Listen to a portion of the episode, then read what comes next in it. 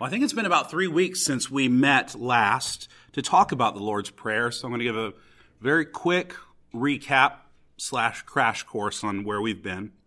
Remember, this prayer shows up to us two places in the New Testament. First, in Matthew 6, where we're more familiar with that version of it, and that's where we are in our passage tonight, and in Luke 11.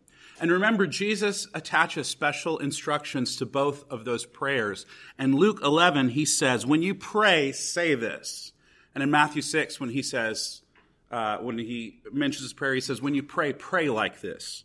And collectively together, we can see how this prayer instructs us not only how to pray, but informs us also how to live, what the Christian life looks like.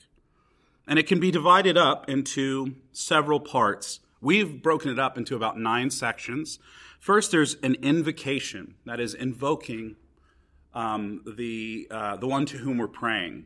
And then there's seven petitions, and finally, it ends with a closing and worshiping doxology. Now, three of those petitions, which we've already covered, have been petitions to the Father, and four are about the family. So, up until this point, we've invoked who? The Father. And who is this Father? He's Jesus' own Father, who is now our Father through Jesus. And then we've asked this Father for his name to be hallowed, for God to be who God is to us. And we've asked for his kingdom activity, the way that he would run things, um, or the way he runs things in heaven, to come down here on earth as well. And last time we shifted uh, into the petitions for, um, we shifted from the petitions to the Father for, or rather, two positions about the family. So we've asked God to give us our daily bread. And that's a way of just saying that we ask that He provide all that we need, not just for ourselves, but for our brothers and sisters around us. Even if that means that He provides for them through us helping to provide for them. And that brings us uh, tonight to perhaps one of the more challenging petitions in this prayer. Augustine called this the terrible petition.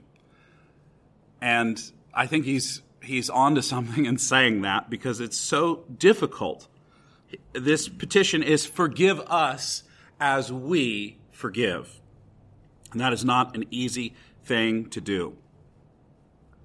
Now, Wes Hill uh, tells the story, New Testament professor Wes Hill tells the story about his friend who brought his uncle to church one Sunday.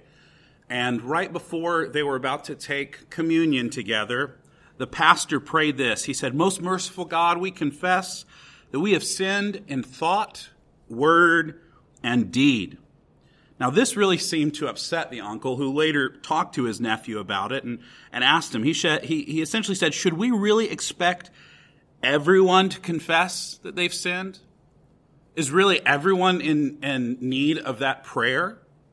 What about the Christians that gain victory over sin that week? Surely there's somebody in this congregation that this confession isn't true for them. Well, I think that's a, that's a good question for us to ponder. It's a very challenging question. And what we assume when we pray this prayer or prayers like it is that we all, even recently, have sinned. And so that we all make this confession honestly. So when we pray, forgive our debts or forgive our sins or trespasses as we have been forgiven, we're assuming that we have sinned. So what is so so what do we make of ideas like victorious Christian living or of, of ongoing sanctification? What do we make of those ideas in light of this prayer? But I think this raises an even more important question for us to address. What do you think Jesus and telling his disciples when they pray to say this, telling us when we pray, pray like this, what do you think Jesus was assuming when he gave this prayer to Christians. I think Luke's gospel, maybe even more clearly than Matthew for us, spells this out. Debts and, and trespasses seem either just too monetary or it has to do with property, but Luke is clear. Forgive us our sins, he says. as we forgive those who sin against us. So I, I think the assumption is that Jesus is saying that when we pray this, we can always pray it truthfully in some way. Now, that's not an anomaly to Jesus. That's not unique to him. For instance, if you consider other places in the New Testament, I think of the Apostle John's words in his first letter. He addresses those um, who are in the community of faith, but deluded enough, I guess, um, to think that they've never sinned before when they came to faith. And now that they've been baptized and are part of the community, everything's square, and there's really no reason to think any anything negative about themselves. And he addresses this in chapter 1, verse 10. He says, if we say we have not sinned, meaning in the past we've not sinned before, then we make him a liar and his word is not in us. So to say that we have no sin is to indict the true God and to call him a liar and say that we know better than he does. Would any of us dare call Christ a liar? Of course not. But I don't think most of us have a problem with admitting that we have sinned in the past. I don't think anybody, for the most part, has a problem with saying, I've sinned in the past. I've done things wrong. I don't think Christians have a problem with that. But here's the more challenging verse. And this is in verse 8. He says, If we say we have no sin, not that we have not sinned, but we have no sin, as in we have no sin now, we're deceiving ourselves and the truth is not in us. You see the difference in the change verb tense? In the first uh, verse that we read, in verse 10, he says, We have not sinned, versus we have no sin. So we cannot honestly say either that we've never sinned in the past or that we are totally free from sin in the present. Now, the reformers, I think, understood this well and saw this clearly in Scripture. Although we are saved, we are called saints by the apostles because of what Christ has done for us. We believe that we are being sanctified by the Spirit. That may all be true, but the scriptures seem pretty clear that although we are being, um, the outward man is uh, wasting away, the old, the old person that we were is vanishing, and the inward man is being renewed, that we aren't quite living a sin free life yet. Not totally, anyways. Sin is like a deep rooted disease, as it turns out. It's not easily obliterated or washed away. And the Book of Common Prayer, this great document of the Reformation, the way they say it is so clear. They say, This infection of nature remains of our first nature, of our human nature. This infection of nature remains. Yes, even in those who are regenerated, meaning even those of us who are alive in Christ, we're still dealing with a sin nature in some way. Now, this, I think, causes us to really have to stop and discuss what the nature of sin actually is.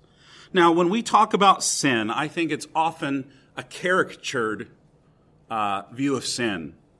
So we think of sin as doing little naughty, misbehaving, childish things that we shouldn't do. That's one side of it.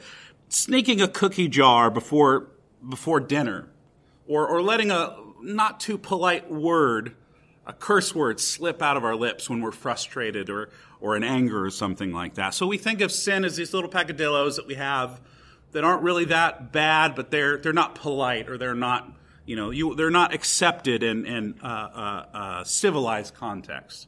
So there's that thinking about sin. Or perhaps we think sin is really only big stuff. So some people would say, well, they're not a sinner because I've never, you know, I've, I've never murdered somebody in cold blood. I, I've never cheated on my spouse. I've never robbed a bank. I've never shot a man in Reno just to watch him die. So it's, it's big stuff, you know. But Jesus, as well as the whole of the New Testament, seems to think that sin is merely just a way of, ex- of how we exist apart from God. It's just sort of the de facto state of how things are. Sin is living according to human, wist- human wisdom, acting according to our own desire. It's such a pervasive and abysmal reality. It's deeper and wider and more radical and enmeshed in us than we could ever imagine. Uh, being living as a as a human being in this world is like a is a a, a fish swimming in an ocean and and trying not to get salt water on him. It's impossible. It's just we're so um, absolutely bogged down by the reality of it that it's not just single moments of minor indiscretion. Neither is it just uh, these big, terrible atrocities. It's so much more than that. We can't rise above sin by our good deeds because we are so mired in it. And not only are we bogged down in it, but if you were to cut us open, we would spill out sin. We are just utterly controlled and dominated by sin. Now, even if we resist temptations to tell a fib, or if we restrain from doing something more serious, somebody gets us irritated and we've restrained cursing them and, and, and wishing they were dead or, or just physically fighting them, even if we've resisted those minor temptations, what we've done is we've merely not done what we should not do. We've not done anything good. We've just resisted doing the bad thing. So this is tricky here, but I, think Augustine is right on the money with this. You know, Augustine was this great theologian in the early centuries of the church. He was from northern Africa, and I think he understood this well. And it gives a, a great, I think, example for us of what we're talking about.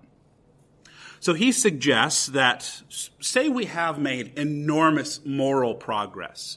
We've really grown in godliness. We've inculcated virtues in ourselves. We have good habits of, uh, of, of prayer and Bible reading and, and giving of alms and ministering to the poor and serving in church. They were doing all that stuff. That's good. That's fine. But he reminds us, what is the heart of God's law as told by Jesus himself? In the Gospels, what does Jesus say is the, is the heartbeat of the Old Testament, of, the, of God's covenant? He says it's this, to love God and to love neighbor. But he clarifies how we love God. We don't just love God, we love God with all our heart, soul, mind, and strength. In other words, every aspect of us, from our bodies to our wills to our minds to our desires, all of us are to love God thoroughly, with no part of us not loving Him. And to love our neighbor, not just, you know, be nice to him, love our neighbor as ourself. So, do we love God? Yeah, sure we do. Do we love our neighbors? Yeah, of course. We've got some people around us we really like. But what does the law actually tell us? What does Jesus say that we actually must do? He says that we must love God with all our heart. We must love God with all of our mind, all of our strength, all of our very being. We must love God. Can any one of us honestly say that all the time our whole desire is to love God, to be totally, completely, 100% invested in Him and nothing else. No. If you think that, you're delusional. And let's just make it even simpler because loving God can seem so abstract. Now, if I were to ask, if I were to go around this room and ask, have you loved your neighbor as yourself? The person lives right next to you and the person lives uh, on the other side of you. The people that you interact with in your uh, that maybe don't live close by to you, but you interact with in life, the people that you work with, your spouse, your, your children. Do you love your neighbors as yourself? We can really then say, no, I've not loved. So, so we can see that um, if we if we're just giving a bare bones, honest answer about ourselves, that we would have no uh, no not a square inch of religious pride in us about our love of God or neighbor. So even if we're not doing anything, um, you know, these these bad things, we can see we're not really living up to God's law. We're falling far short of that. And so, if Jesus is really serious, and I think he is when he talks about this and, in the, the Sermon on the Mount, if he's serious that hating your brother is as bad as murder, then I can say pretty confidently, I don't think any of us in this room is without blood on our hands to some degree. The English writer Francis Spufford talks about this as the the self-pleasing smirk. That's what he calls it. The same attitude in, uh, we have if we were to murder somebody or if we were just to slander their character or gossip about them because we couldn't stand them. It's that same self-pleasing smirk within us that elevates us above them and makes us people that are victimizers and makes the people around us who we hurt because we're stabbing them or we're stabbing them in the back.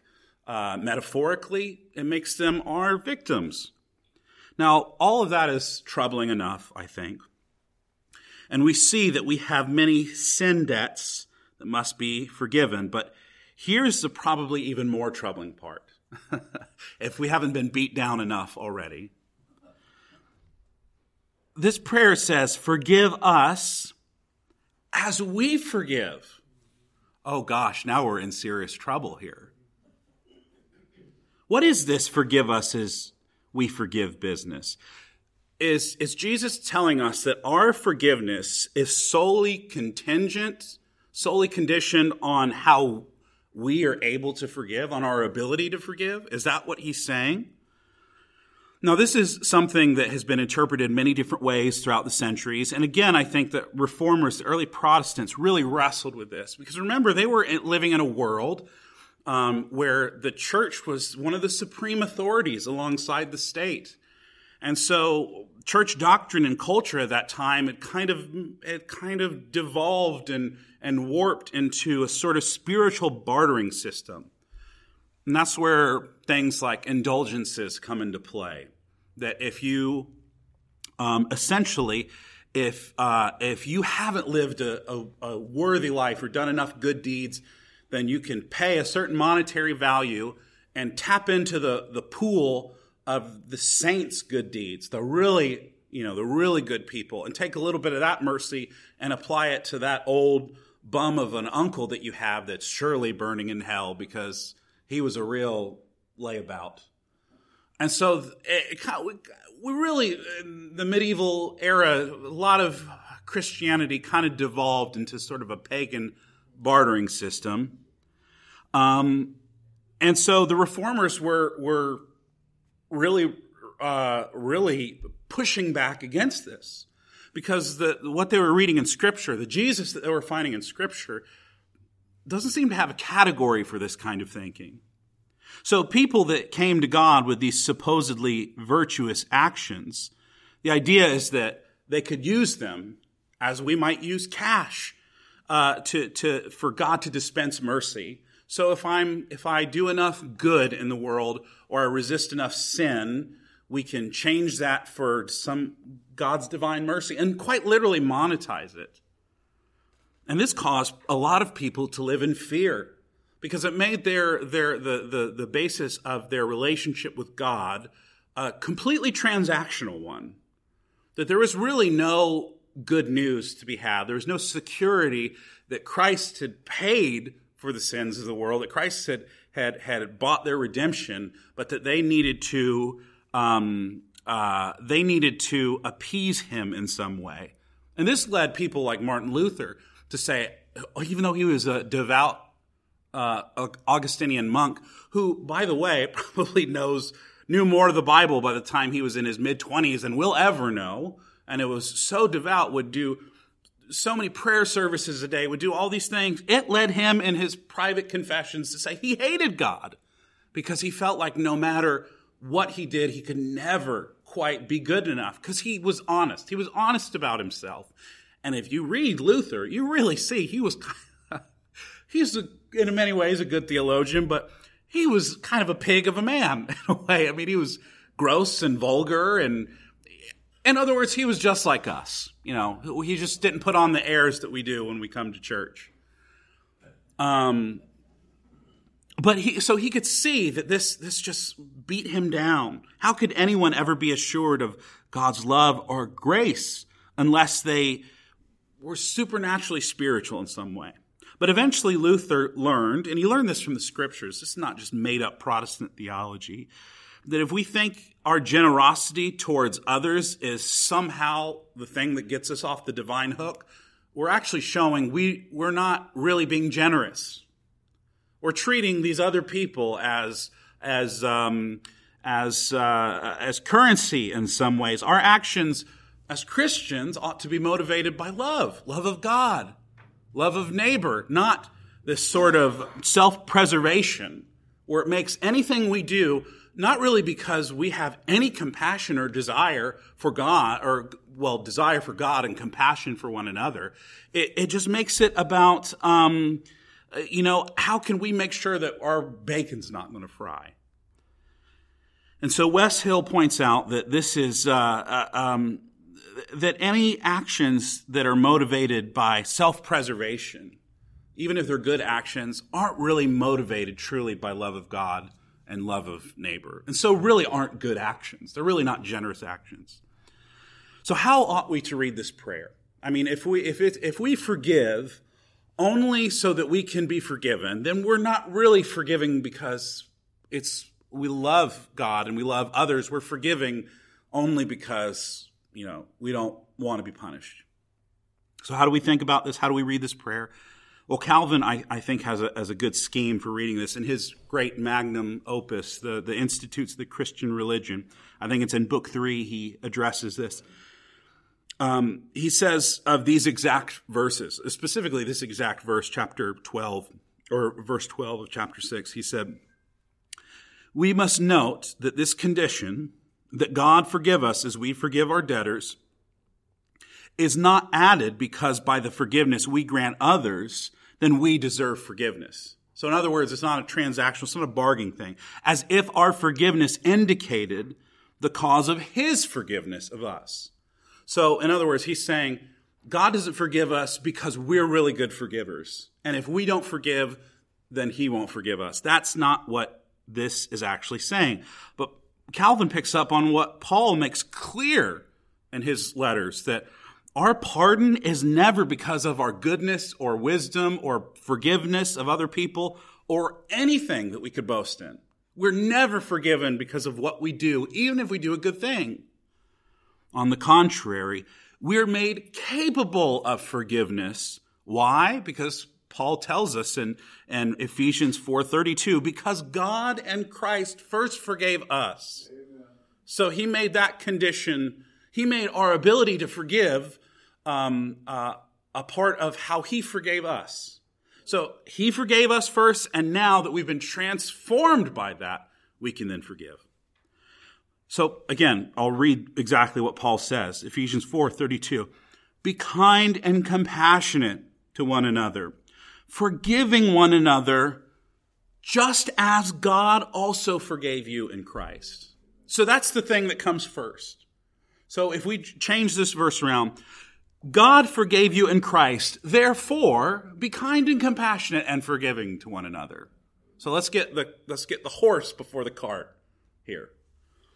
And Calvin goes on to say this. This is the way we must interpret this petition. By this word, the Lord intended partly to comfort the weakness of our faith. See, if we were left to our own devices, if it was just about if we've been forgiving enough, or, uh, or generous enough in our uh, responses to people, we would live like the medieval Christians did, constantly under condemnation and burden.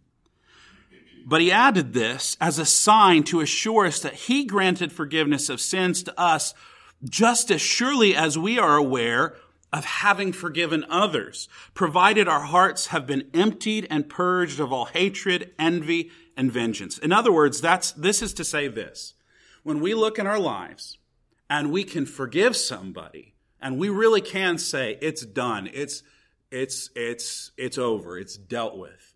The reason why we can do that in the first place is we know that Christ has forgiven us. So that should be a comforting sign to you. If someone hurts or betrays you, then your ability to forgive them shows that Christ has forgiven you. And so you don't stand condemned before God or anybody else.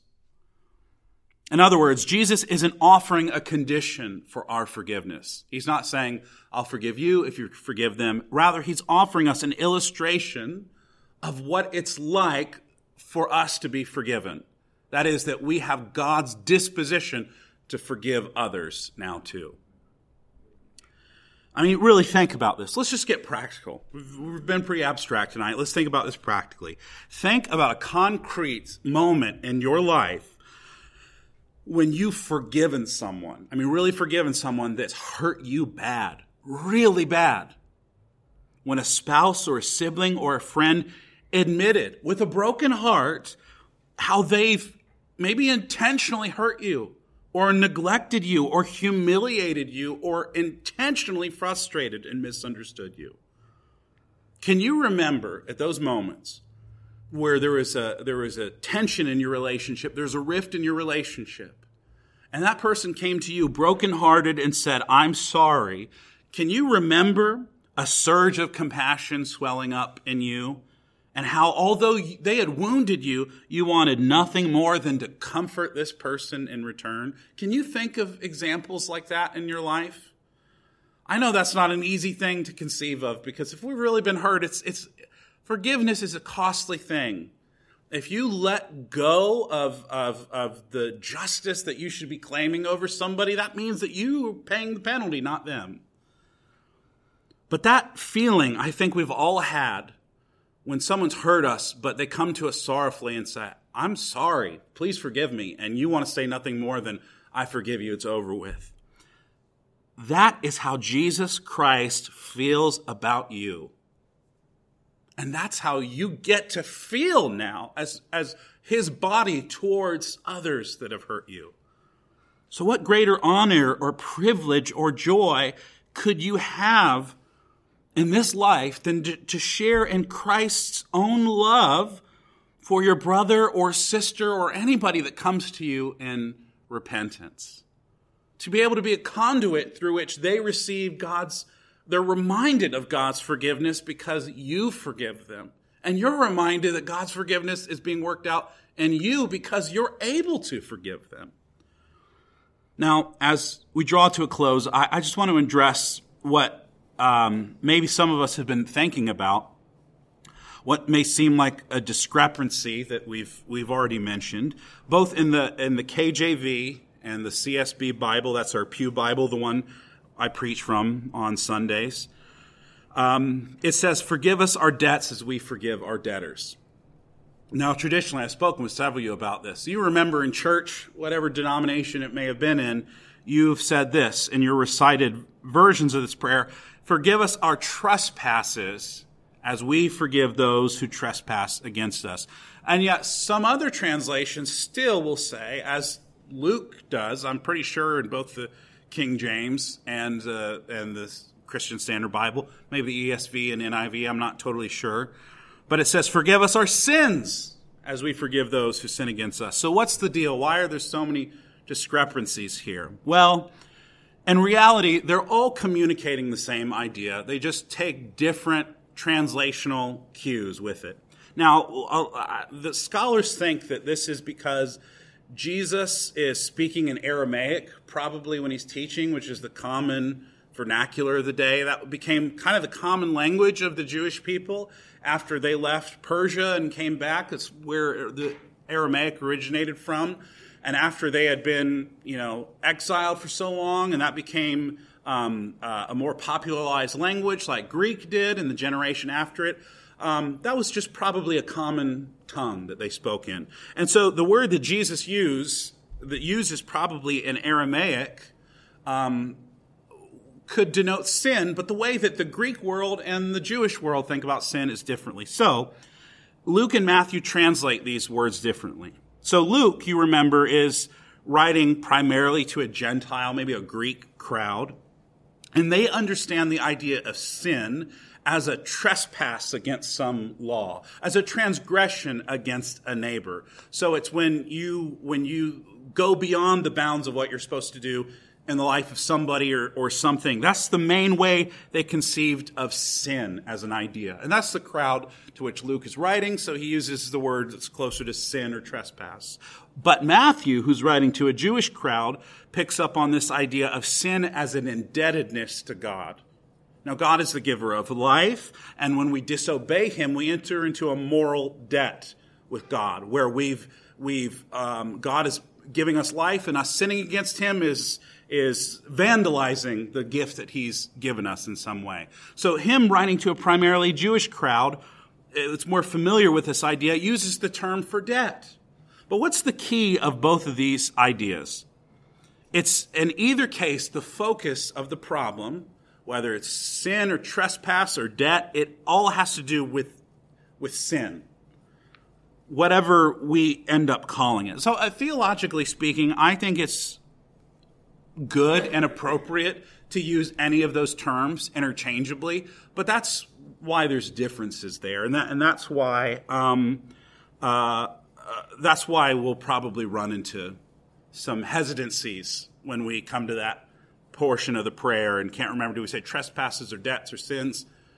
Ultimately they all are pointing to the same thing. So it's okay if we have a little different way of speaking about it. But for our purposes i've chosen because of the major translations that we use in the english language um, at least in matthew's gospel st- go with the word debts um, that's just what we'll use. Um, but we'll stick with the tradition on that. But you can say trespasses or sins, and you're saying the same thing. But that's the idea behind it. But that brings me to sort of a, a last thing I want, I want to think about here. Now, in terms of debt, I think we get a clear idea about how this works in terms of indebtedness and sin when we go to the example of Jesus' parable and Matthew 18 of the unforgiving servant. And so you may remember that that story starts off with, with Peter, who's probably a little bit prone to a quick temper. Who knows what may have sparked this in his life? But he says to Jesus essentially, Lord, how often do I have to forgive my brother if he sins against me? It's a great question from Peter because how often do we want to ask that? How many times do I have to forgive this idiot in my life that is just causing me all kinds of grief? And you remember how Jesus answers. Now, you know, some may say seven, but I say seven times 70. And the, the idea is not that you get to 490 and then that 491st time, all bets are off, but you, you forgive them uh, an, an unbelievable amount. The idea of us forgiving anybody in our life for doing anything 490 times is unimaginable. But then he goes on to tell a story to help visualize this idea of debt, morally speaking. In this parable, there is a servant, a man who owes about 10,000 talents. Now, roughly, this, you know, inf- inflation is never, um, it's always changing. And so it's never, in my estimation, is probably not a good idea to say, oh, that's, you know, this billion dollars, that, because that can always fluctuate. But roughly, in Jesus' own day, what that's equivalent to, probably, this is crazy. 10,000 talents is probably equivalent to 200,000 years of wages. That's an impossible debt, in other words. One commentator notes that if you were to take all of the due tax to the Roman Empire from all the parts of that region, of Judea and Samaria and all that stuff, that outer region, you would probably get 6,000 talents worth of money from literally everybody. And so add another 4,000 talents to that. That's what one person owes, not hundreds of thousands of people or millions of people even. So in other words, it's an unpayable, unimaginable debt. And this man comes begging this king to be merciful. And what happens? The king absolves the debt. Forgiven. It's done. No strings attached. And then you remember what happens next. This man who was owed a debt of uh, uh, essentially 100 days' wages, uh, not 200,000 years' wages, but 100 days' wages, goes to the man to collect from him. And, uh, and he says, I don't have it. And he gets him thrown in debtor's prison.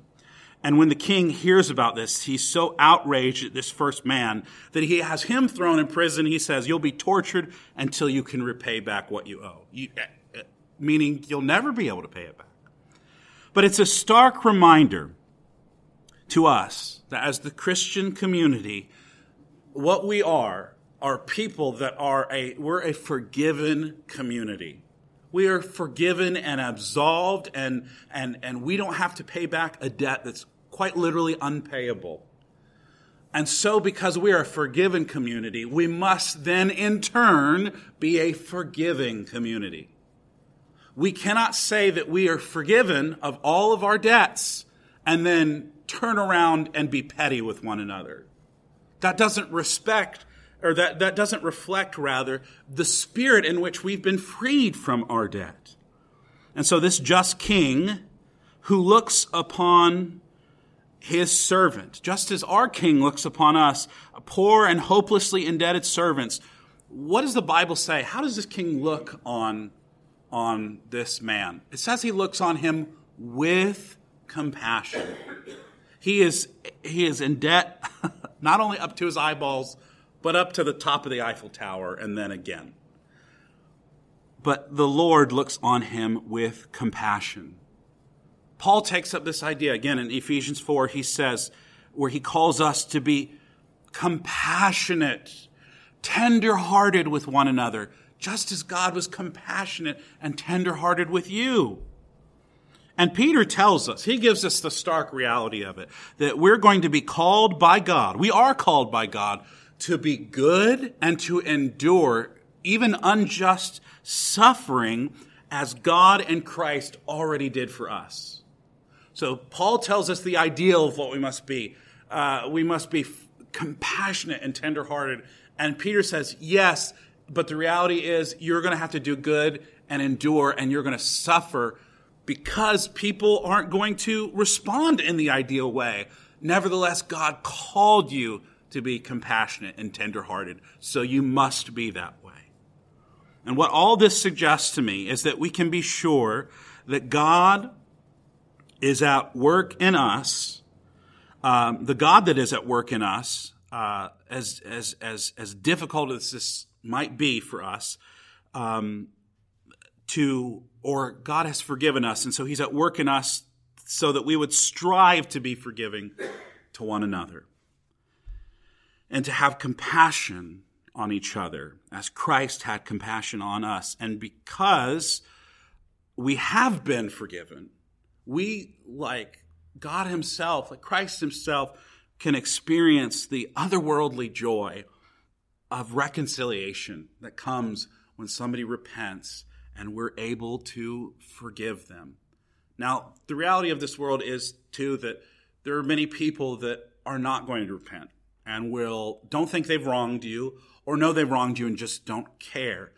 Nevertheless, we are to be compassionate and tenderhearted to be uh, good and even endure what they've done to us as God has called us to do.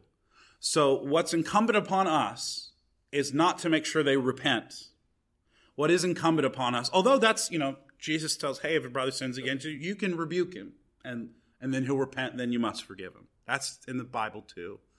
You can rebuke somebody that's sinned against you, but you, your disposition must be like how Jesus' disposition is towards you. You've damaged the relationship. You've destroyed the trust, and yet his heart is compassionate and tender towards you. I want to read just in closing. Um, of course, Malcolm Guite has such a wonderful series of sonnets on the Lord's Prayer. And and and and this sonnet that's called "Forgive as We Forgive." He says this: "Forgive as we forgive." The prayer you give us. It comes home so close, yet radiates so far. We set the limits on our own forgiveness, as generous or grudging as we are. The wounds we give and take in all our weakness, the injuries that smolder, burning slow, the sins that others visited upon us and ours to hold or utterly let go. You tell the story of the wretched debtor, the one forgiven everything he owed, who then exacted payment to the letter from one who could not bear the given load. Oh, lift my given load that I, forgiven, might give away forgiveness free as heaven. And so, Christians, church, we are bold to pray together Our Father, who art in heaven, hallowed be thy name. Thy kingdom come, thy will be done on earth as it is in heaven. Give us this day our daily bread and forgive us our debts as we forgive our debtors. And lead us not into temptation, but deliver us from evil. For thine is the kingdom and the power and the glory forever. And all God's people said, Amen, Amen, and you are dismissed.